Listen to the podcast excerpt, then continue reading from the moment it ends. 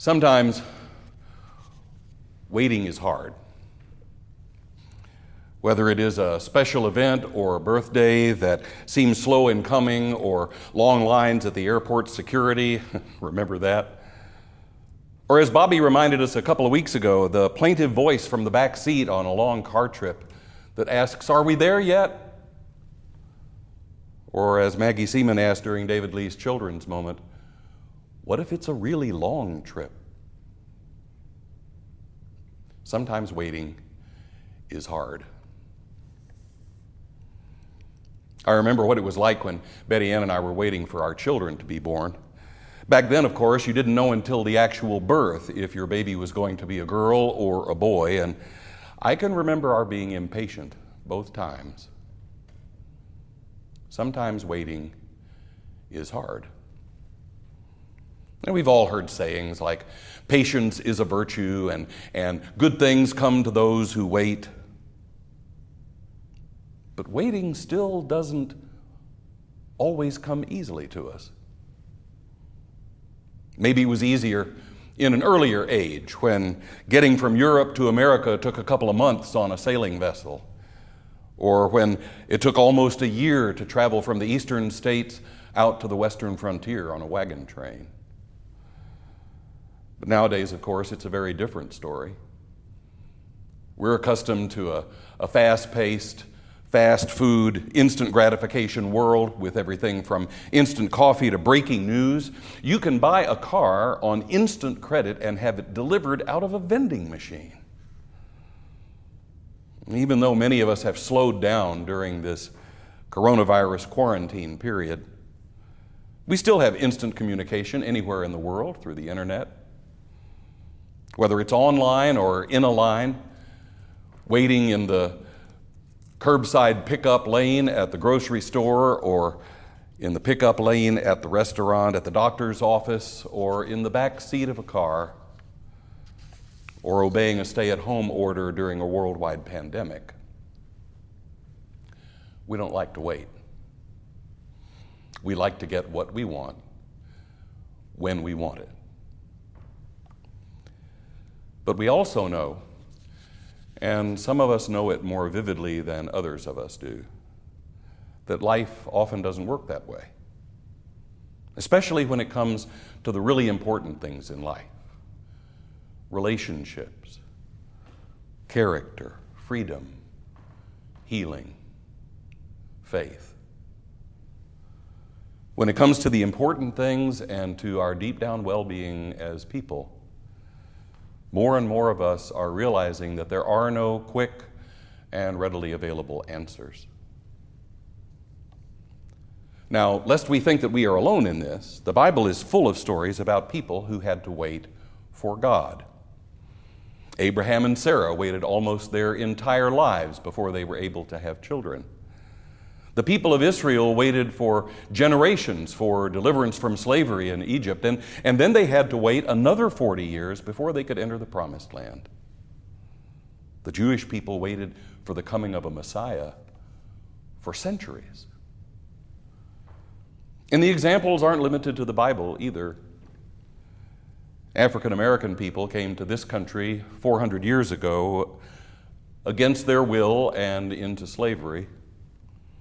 And over the centuries, they, they sang and they ached and they longed for freedom. When that freedom was finally proclaimed in 1863, enslaved black people in Texas had to wait until June the 19th, 1865, to hear about it and to realize their freedom. But the sad reality is that they are still waiting. Waiting for the full realization of the promise in that proclamation and in the founding documents of our country. The racism that made slavery possible is still with us, sometimes deep below the surface, sometimes expressed in our social institutions and mechanisms of opportunity, and sometimes tragically, right out in the open. Out of the depths I cry to you, O Lord. Lord, hear my voice. How do we handle those seasons of waiting that we, we all go through? Waiting for a, a relationship, for a child, for the economy to open up again, for a business opportunity or a job, or for the promise of freedom to find full fruition? Today's psalm gives us an idea about what we might do. First of all, we cry out to God. Out of the depths I cry to you, O Lord. You know, the Psalms are sometimes brutally honest. They don't present to us an easy or Pollyanna faith. They convey honest expressions to God over a whole variety of human experiences and human emotions. And so, like the psalmist, we cry out to God.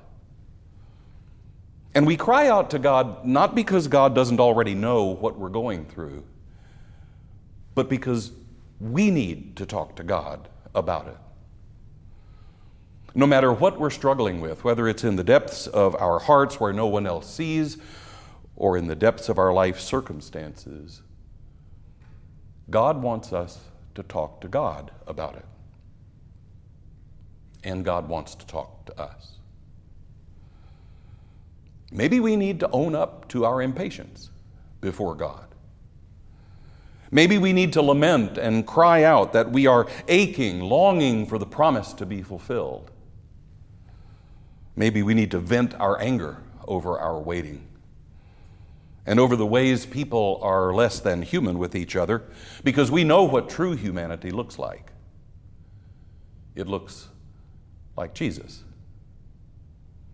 and it acts toward other people like Jesus acts toward other people. But then very often comes the period of waiting. We wait. We wait for an answer. When God's timing doesn't seem to coincide with our timing, we still have a choice about how we're going to respond. We can become frustrated and angry that things are not working out the way we wanted, when we wanted, and that's understandable. Or we can seize that time of waiting as an opportunity to grow in faith. How can waiting possibly help us to grow? Well, the Bible has a few things to tell us about that, too. First of all, listen to what Isaiah says in Isaiah 40 31. Those who wait for the Lord shall renew their strength. Waiting can renew our strength. Waiting can be a time for us to, to reflect, to refresh, to recharge. Time waiting is not necessarily time wasted. A season of waiting can engage us with others who are also waiting or the depth of whose waiting we cannot really begin to comprehend. We can listen and learn and grow in knowledge and compassion. Waiting can renew our strength. And second, listen again to what Paul says in Romans 5.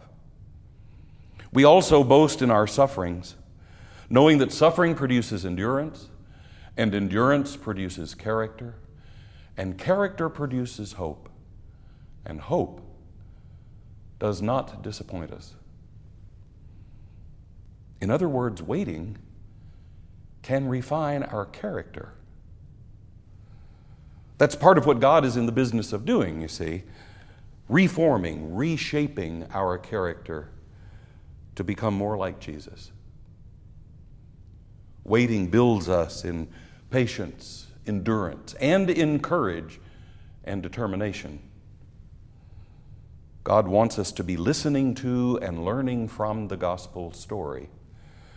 And not just about everlasting life, but also to how Jesus would teach us to live in the present moment. in community with others, some like us and some very much not like us, and to love each other. God wants to develop in us a faith that endures even when we are calling out from the depths and God seems slow to answer. And thirdly, waiting can refocus our purpose. Sometimes when we are waiting, we're forced to stop and, and rethink what life is really all about and, and what is most important. Waiting can help us refocus our purpose to better align our purpose with God's purpose. We can ask questions of ourselves and of one another.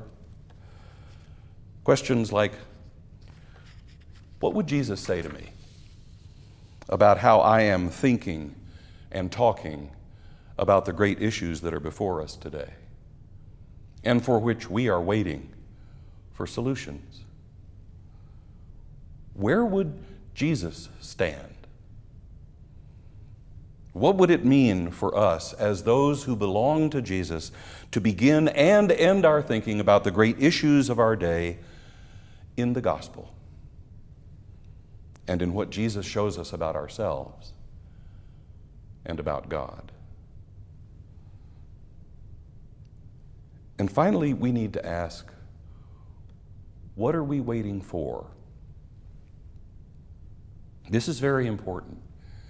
Notice that the psalmist doesn't just say, My soul waits, but my soul waits for the Lord.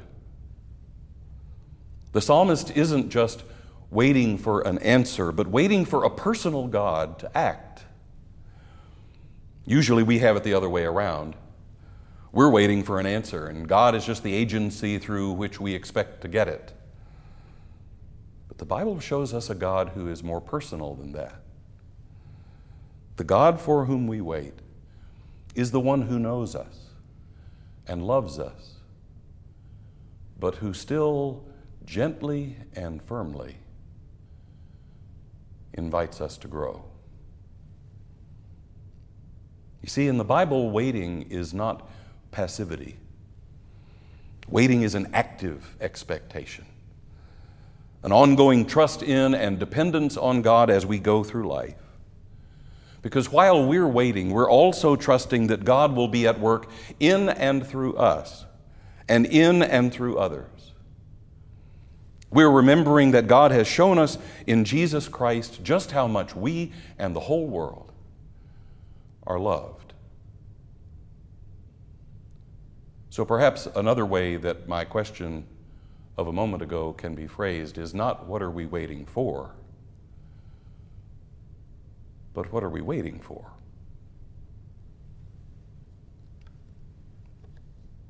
One more thing. When we find ourselves in the depths, when we cry out to God and wait for the Lord, we should remember that God has already been waiting for us. God is amazingly patient with us through our wanderings, our doubts and delays and disbeliefs, and even our tragically wrong ideas and deeds. God is waiting for us. God is patiently waiting for us Christians to trust in God and to trust that what God has shown us in Jesus Christ is the way and the truth and the life. Are we there yet? No. But what are we waiting for?